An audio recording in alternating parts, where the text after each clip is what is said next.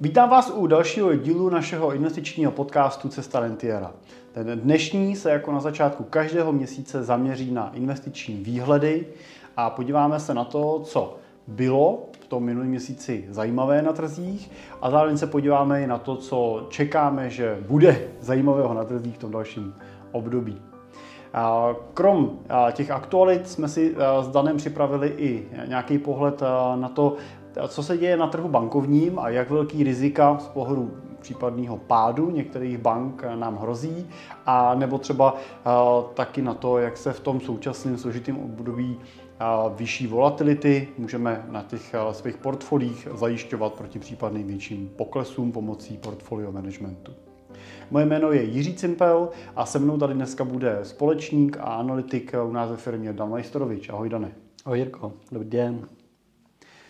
Tak eh, pojďme se pustit do toho tématu dané a pojďme začít teda tím, co se dělo od začátku toho letošního roku na trzích a co jsme viděli v tom posledním měsíci, protože ten byl pro eh, velkou část trhu a speciálně ten evropský takový celkem pozitivní, minimálně pro akcie. Tak, přesně tak, jak eh, to popisuješ. Ono, už ten začátek roku pro ty evropské akcie byl velmi pozitivní. Potom se zdálo, že už se to dostává do toho útlumu a teď ten poslední měsíc, ten duben, eh, ukazuje zase poměrně silný růst a od začátku toho roku ty evropské akcie překonávají s výkonností od eh, ledna tedy do 27. 4. 7% Což je poměrně slušný výsledek, když to porovnám třeba eh, s americkými akciemi, které jsou na úrovni 1 a kousek procenta a ten světový index eh, samozřejmě je někde mezi na úrovni 2%. Nicméně i s tím světovým indexem tak eh, je o 5% Evropa lépe. A tohle je takový zvláštní paradox, taková zvláštní situace, protože v těch posledních letech eh, jsme si zvykli mluvit opačným hmm. způsobem. Jsme říkali, jo, Amerika předbíhá Evropu, už jsme tady starý kontinent, už prostě na ně nestíháme a, a, a najednou se díváme na úplně opačnou situaci. Asi to není úplně to, že bychom řekli, že teď Evropa předbíhá Ameriku z pohledu nějakého rozvoje růstu a že ten trend je dlouhodobý, ale co si pozoroval v tom posledním měsíci, vlastně, že bylo takovým impulzem pro ten uh, rychlej růst těch uh, evropských akcí, protože oni ty, i ty americký mírně vzrostly za ten měsíc, ale ten skok na těch evropských byl výrazně vyšší. Čím to bylo? No, mně přijde, že tam je, myslím, že už jsme to zmiňovali i posledně, ale je to jednak typ společností, který na tom trhu působí. V tom, na tom našem starém kontinentu, v té Evropě, máme hlavně takový ty, říká se jim hodnotové společnosti, to znamená takový ty finančně stabilní, silné společnosti, vyplácející dividendu. A těm obecně eh, tady ty prostředí, nechci říct úplně svědčí, ale zvládají ho podstatně lépe eh, než ty růstové společnosti, které jsou hlavně doménou eh, třeba toho amerického trhu, takový ty technologický giganti, Oni jsou hodně závislí na tom financování, financování hodně závislí na úrokových sazbách, takže je to dneska všechno drahý a to samozřejmě trpí. A pak mají výhodu ty hodnotové akce, což může ukazovat ta Evropa. A mimo jiné eh, se taky ukazuje to, že eh, se uklidnily eh, třeba ceny energií. To, co bylo velmi šokové na tom začátku, to, co jsme si říkali, že budou, bude velký problém, se ukázalo být menším problémem. Neříkám, že to samozřejmě nemělo vliv, ale ne takový, jak se očekávalo, takže v tom pozitivním slova smyslu se to odráží i na tom vývoji pravděpodobně. A zároveň určitý výhlídky toho, Eh, jak se těm firmám daří, eh, ukazuje eh, silný trh práce. Protože ať chceme nebo ne, tak nejenom v té Americe, kde se vytváří nový pracovní místa a kleslá nezaměstnanost, týká se to i té Evropy. A obecně globálně je pořád ten trh práce poměrně silný a stabilní a nejeví ty známky, řekněme, recese nebo toto bych řekl, že je určitá anomálie, co se úplně neočekávalo a je to tady takhle. No a nemůže ten takhle jakoby až, až možná přehrátý trh práce, protože na těch hlavních ekonomikách eh, ta nezaměstnanost je skutečně minimální, jako Amerika po 4% na nezaměstnanosti je jako velmi zajímavý teda úkaz. Eh, tak eh, nemůže být tohle vlastně určitým rizikem, protože by ta inflace tady s náma mohla být delší dobu, než centrální bankéři očekávají. Já jsem Spolu jsme byli vlastně teď před pár dny na konferenci, jsme měli možnost se potkat s více guvernérkou České národní banky, s Evou Zamrazilovou a ta byla teda skálopevně přesvědčená, že inflace bude příští rok 2% přesně tak, jak modely České národní banky predikujou. Tak mě zajímá za jestli to vidíš stejně, jestli by si se ty z toho analytického pohledu shodnul teda s Českou národní bankou v jejich analýze a taky čeká, že příští rok budeme v Čechách na 2%. A pak ta druhá otázka teda směřovala k tomu, jestli ta nezaměstnanost nemůže mít ten proinflační tlak, jako, mm, jestli nemůže ten problém prodlužovat. Hmm. Já můžu jako potvrdit to, že a určitě tím nechci naznačovat nebo eh, netroufám si říct, že bych měl nějaký lepší eh, matematický modely eh, pro určení toho, jak ta inflace bude v čase vypadat, ale minimálně subjektivně jsem k tomu skeptičtější i vzhledem k tomu trhu práce, jak se ho zmiňoval, protože přesně tak, jak říkáš. Ten trh práce spíš ukazuje to, že pokud rostou mzdy, zaměstnanost je dostatečná, mám i dostatek peněz na to, abych si kupoval ty drahý služby, dražší služby, dražší produkty. A tím pádem to je proinflační tlak, který mi říká, že ta inflace tady sama může být díl.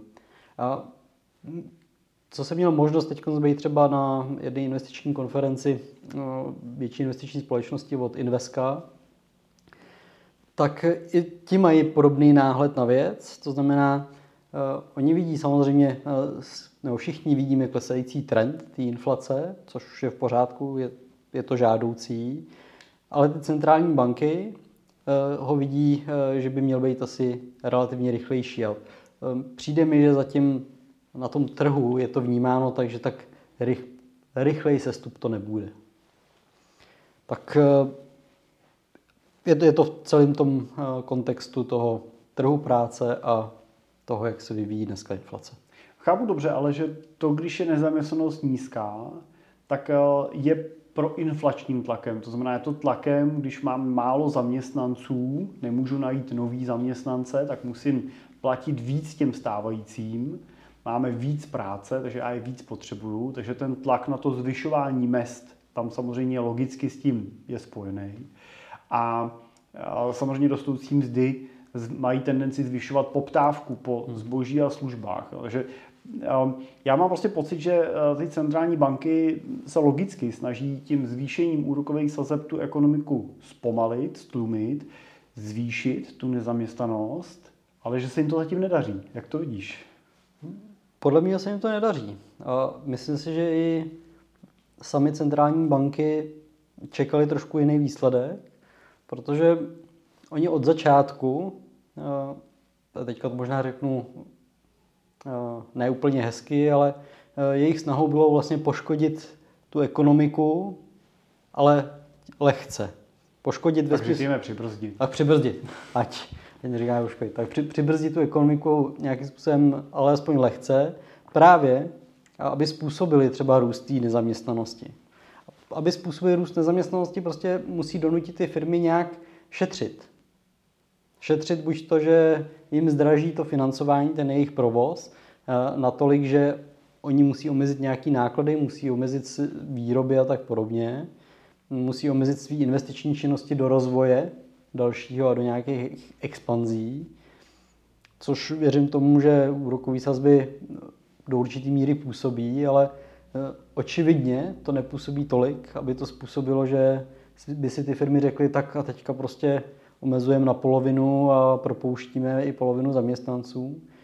Eh, hodně teď slyším zprávy z toho globálního trhu, že se propouští tisíce zaměstnanců, ale když pak slyšíte, jaký společnosti je propouští, tak propouští pořád takový ty hodně technologické společnosti, softwarové, ale obrovští, obrovští zaměstnavatelé jsou takový ten eh, běžný průmysl, ten neúplně technologický. Ten pořád zaměstná velké množství lidí a tam k tomu zatím nedochází. Ať už z pohledu toho, že ty firmy jsou dostatečně finančně zdraví, to si myslím, že hodně doména těch evropských firm, mají, že za nimi stojí silný jako kapitál a finanční rozvaha. Ale uvidíme. No co se dane dělo na, na trhu centrálních bank, to znamená, co se dělo s úrokovými sazbama v tom měsíci minulém? Rostly, klesaly, stagnovaly? Tak tam, je, tam se vlastně nestalo nic, co by trh neočekával. Hodně se spekulovalo nad tím, jak se bude chovat dál americká centrální bank, banka, i vzhledem k tomu, co se dělo na tom bankovním trhu, protože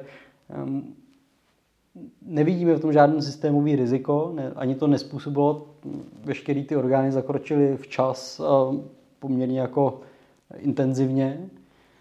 Zároveň ty banky, kterých se to týkalo, ať už v té Evropě, tak v té Americe, nebyly těmi typickými bankama, které by měly způsobit systémový riziko, ani nebyly největší.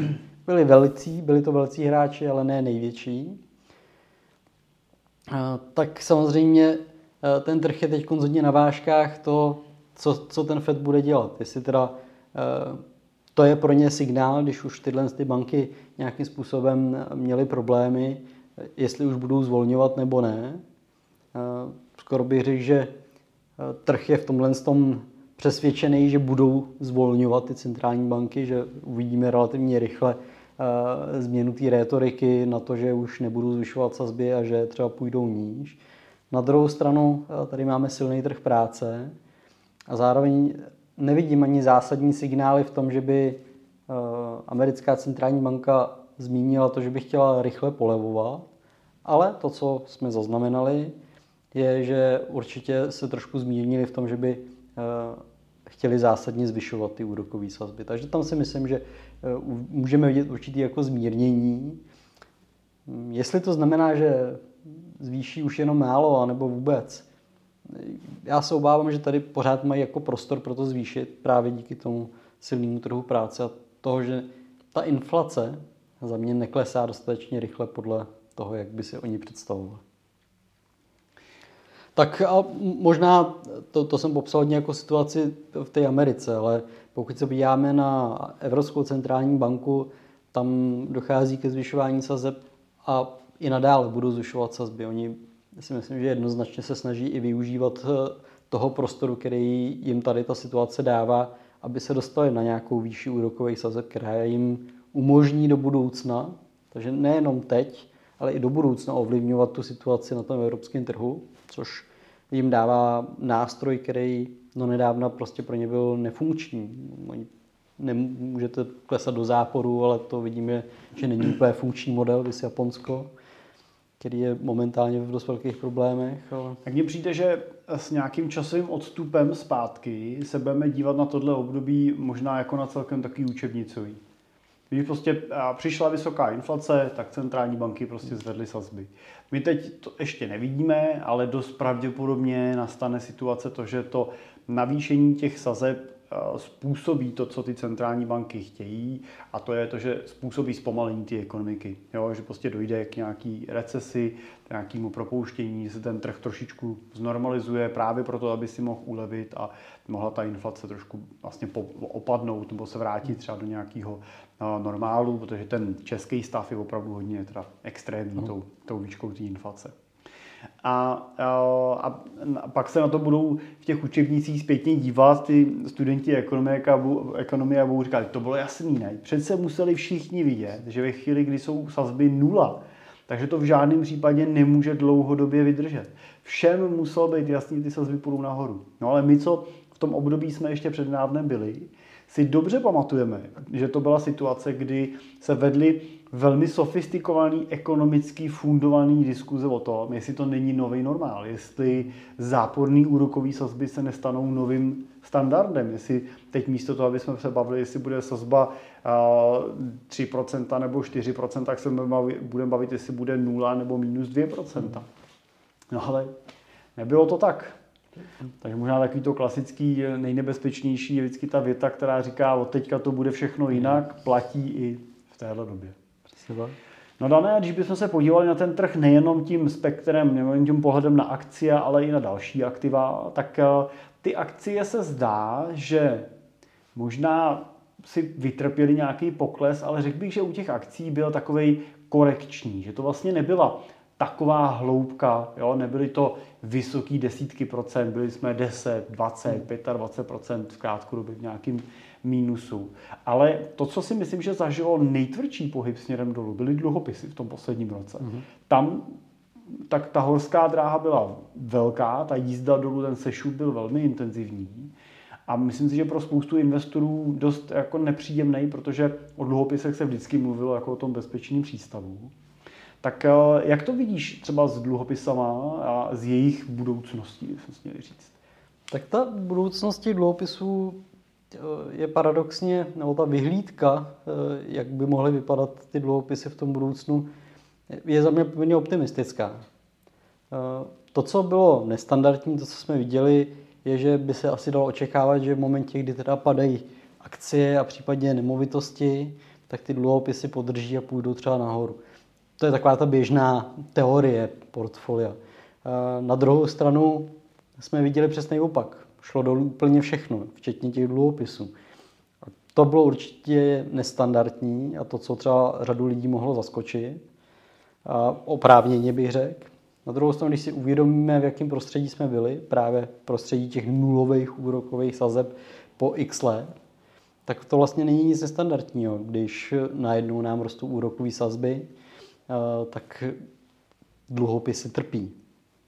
Dluhopisy, které byly e, vydávány s nulovým kuponem nebo s nulovým výnosem, no minimálním výnosem. Tak e, ale v tomhle tom ohledu, pokud se podívám o nějaký pátek dopředu, tak vidím to, že díky právě nárůstu úrokových saze se ta jejich funkce vrátí. Vrátí se to, že mají nějaký smysluplný úrok, který se normalizuje a uvidíme, na jaké hranici se zastaví úrokový hmm. sazby, ale pokud se budeme pohybovat na úrovních 3-4%, tak se bavíme za mě o celkem normálním prostředí a nebude to nic nestandardního na tom trhu. Musíme to akceptovat, že 0% eh, úrokový sazby nejsou úplně eh, ideální. Tak se vrátí ta jejich funkce. A to, že se vrátí ta jejich funkce, je krásně vidět na porovnání, říká se tomu korelace mezi dluhopisem a akciemi, to znamená, eh, jestli se vyvíjí stejně nebo opačně ty, tyhle ty dvě aktiva proti sobě. No a teď, co jsme viděli v těch posledních letech, tak oni měli takzvaně kladnou tu korelaci. To znamená, pohybovali se stejným směrem. Když ten trh rostl, rostlo oboje. Když ten trh klesal, klesalo oboje. To jsme viděli teď konc. A teď konc už ukazuje ten ukazatel téhle korelace, že začíná být negativní, začíná být záporný. Eh, není ještě úplně, ne, neznamená, pokud by byl eh, hodně záporný, tak znamená, že mají úplně obrácený protichůdný směr, je částečně, ale už to znamená, že už se nepohybují stejným směrem. Už to znamená, že v momentě, kdy ty akcie budou klesat, tak ty dluhopisy se budou chovat trošku jinak třeba porostou.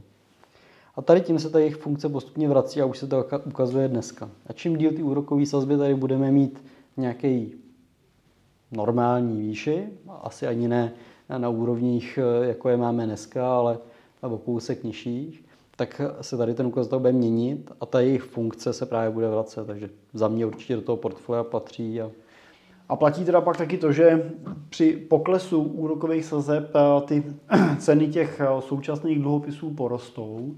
Eh, a tady se říká, že při pohybu úrokové sazby o 1% se cena dluhopisů zvýší o duraci, nebo změní o tu duraci. Durace není nic jiného než výnos toho dluhopisu do splatnosti. Takže pokud budeme mít dluhopis na úrovni krátký, bude ta durace nízká. Pokud budeme mít dluhopis ale třeba 20 letý, tak ta durace bude pravděpodobně třeba 5 letý nebo 20 letý, tak ta durace bude třeba čtyřikrát větší u toho dlouhého. Což logicky znamená, že v období, kdy sazby jdou nahoru, tak když dluhopisy, tak chcete držet ty krátké dluhopisy. No ale v období, kdy ty, ty otočí,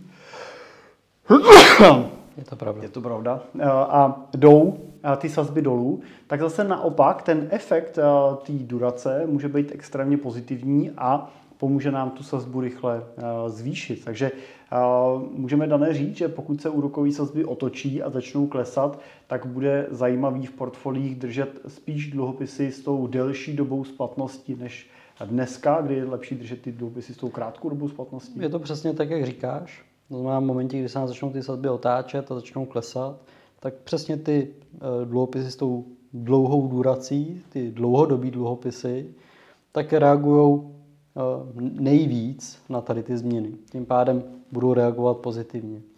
A jedna věc je, že budou reagovat pozitivně, třeba když tam je nějaký průčí pohyb na těch úrokových sazbách, tak to bych řekl, že je nějaký krátkodobý efekt, ale pak přesně pokud se budu pohybovat na těch sazbách nějakých rovnovážných pro tu e, ekonomiku, tak budou přesně plnit tu funkci, kterou potřebujeme.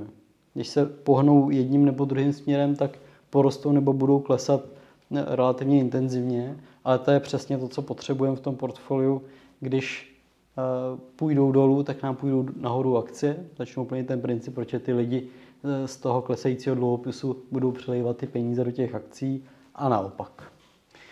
Tak asi volili jsme taky nějaký téma bankovní. Nebudeme už úplně rozebírat tu situaci kolem First Bank nebo SVB nebo Credit Suisse, ale spíš se zkusme podívat teda na ten trh a říci, jestli v nějakém delším časovém horizontu ty bankovní rizika spíš klesají, a to znamená, daří se regulátorovi nějakým způsobem tlumit ty problémy na tom trhu, anebo je to tak, že když prostě začnou krachovat banky, tak furt krachují stejně prostě, nebo víc třeba, než to bylo v minulosti. Jak to je?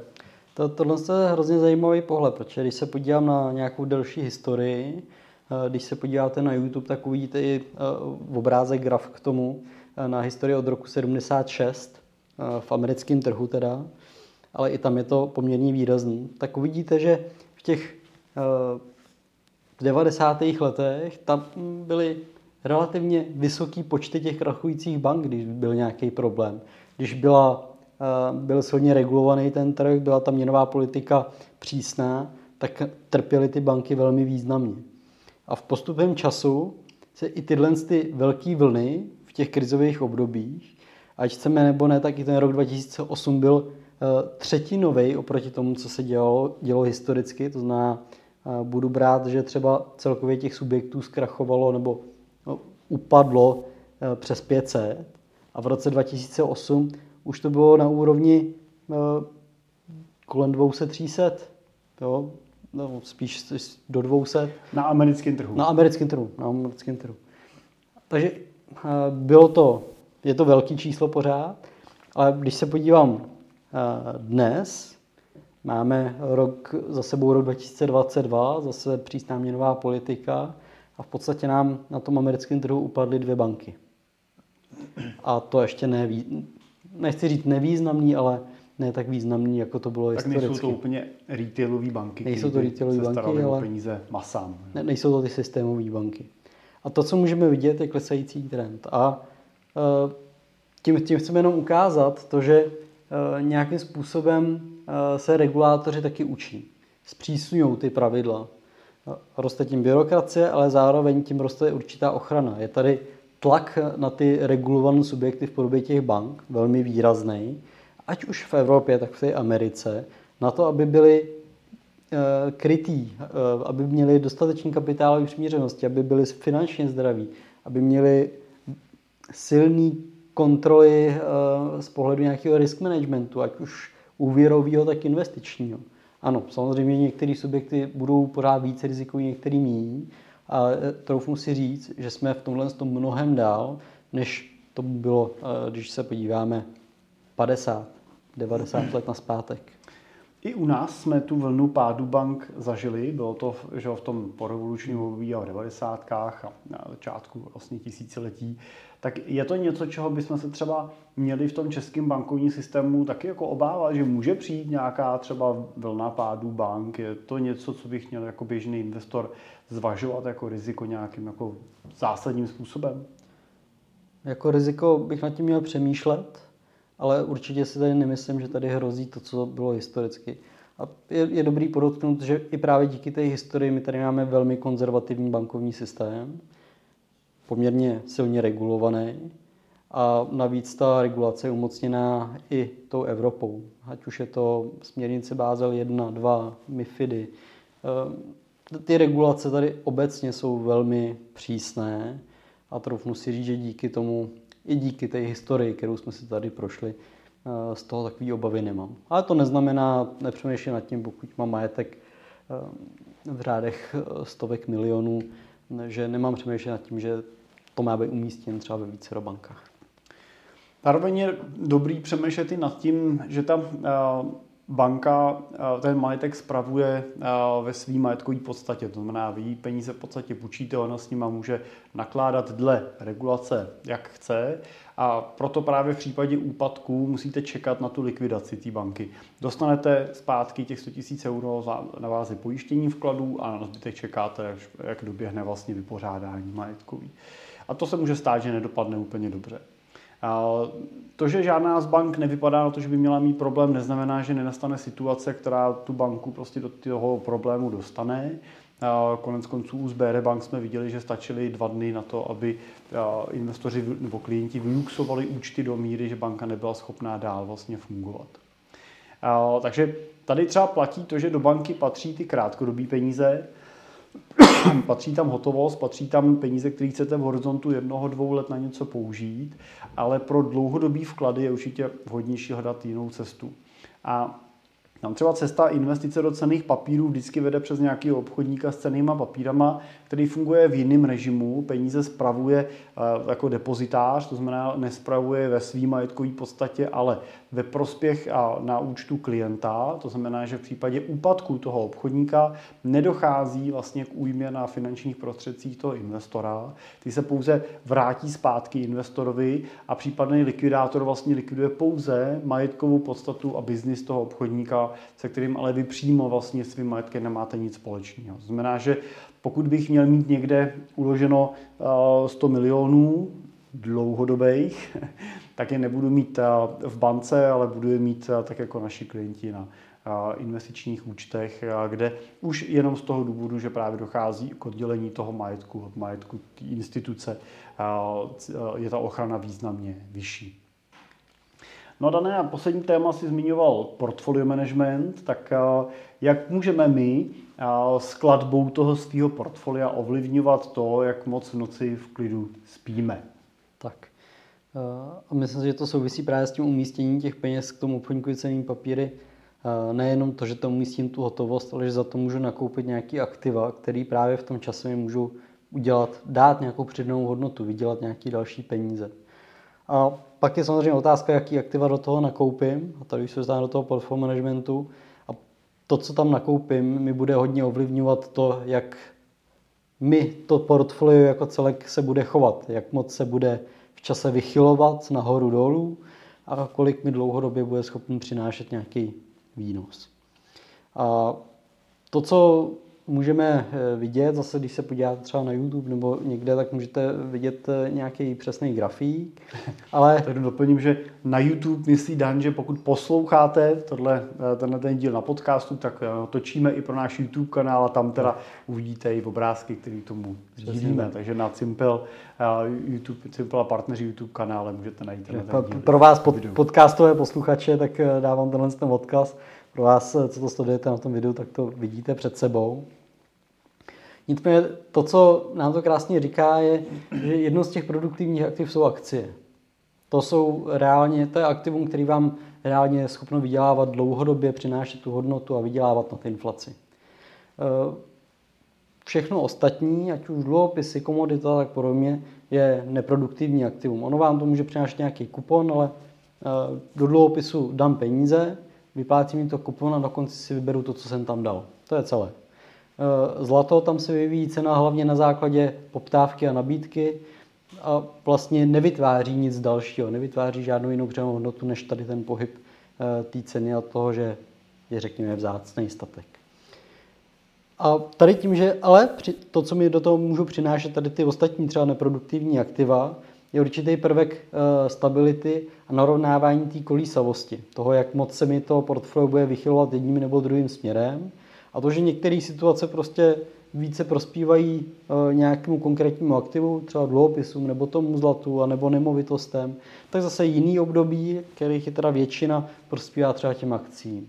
A to jsme mohli vidět krásně i zase v posledních několika letech, kdy byly období, kdy ty akce neměly, neměly na růžích ustláno a to zlato to pomohlo třeba trošku kompenzovat.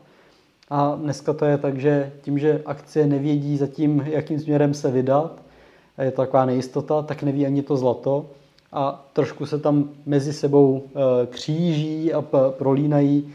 Chvíli je nahoře zlato, chvíli jsou nahoře akcie.